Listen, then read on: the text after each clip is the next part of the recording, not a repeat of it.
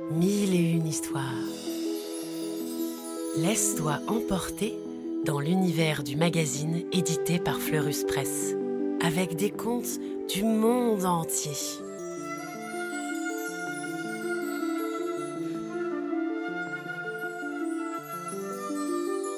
Des histoires pour rêver et s'émerveiller.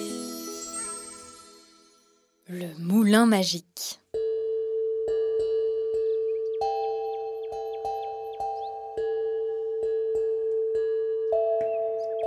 Autrefois, en Chine, vivaient deux frères nommés Dong et Bong.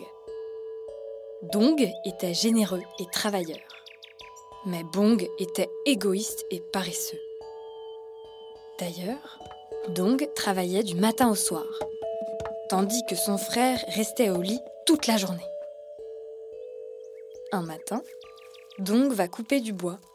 Comme d'habitude, il emporte un bol de riz pour son déjeuner. Soudain, un vieux nain apparaît devant lui. Le nain demande à Dong. S'il te plaît, donne-moi un peu de ton riz. Je n'ai rien mangé depuis trois jours. D'accord, répond Dong, en offrant gentiment au nain la moitié de son riz. Le nain l'engloutit en un clin d'œil. Puis, il louche vers le reste du riz avec tant d'envie que Dong le lui donne aussi.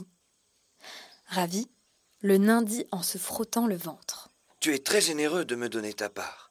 Cela mérite une récompense. Sur ce, il tend à Dong un petit moulin qu'il porte en bandoulière et explique.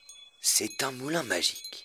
Il moudra tout ce que tu lui demandes, et quand tu voudras qu'il s'arrête, il te suffira de le lui demander. Mais surtout, n'oublie pas d'ajouter s'il te plaît. Sinon, ça ne marchera pas. Et zou Le nain repart en sautillant. Le soir, Dong raconte son aventure à son frère.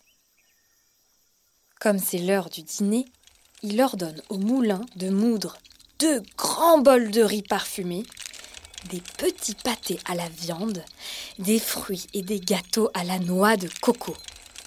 Puis, quand la table est couverte de plats délicieux, il dit poliment au moulin Arrête-toi, s'il te plaît. Voyant cette merveille, Bong s'écrie Nous devrions utiliser ce moulin pour devenir riches. Demandons-lui de moudre plein de sel et vendons-le aux commerçants du village. Je ne sais pas si c'est une bonne idée, répond Dong. Allons nous coucher, nous déciderons demain. Hélas, Bong est têtu comme une mule. Le lendemain matin, il prend le moulin sans le dire à son frère, court à son bateau et part sur la mer. Là, il ordonne au moulin. Moue-moi du sel Aussitôt, le moulin obéit et se met à moudre du sel. Tout content, Bong ramasse le sel avec une pelle et en remplit de gros sacs.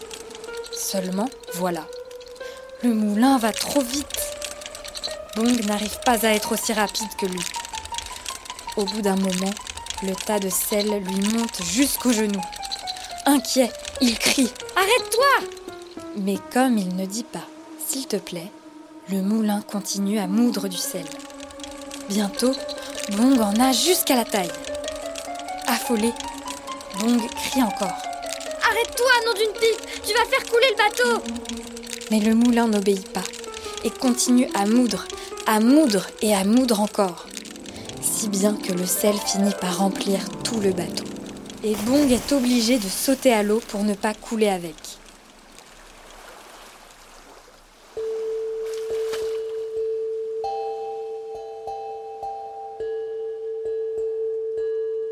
Voilà comment Bong le paresseux dut rentrer chez lui à la nage. Quant au moulin, comme personne ne lui avait dit s'il te plaît, il continua à moudre du sel. Et il continue encore. C'est pour cela que la mer est salée.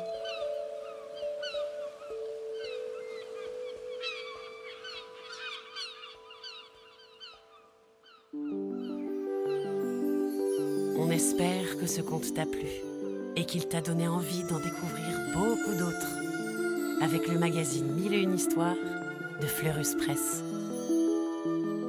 À bientôt!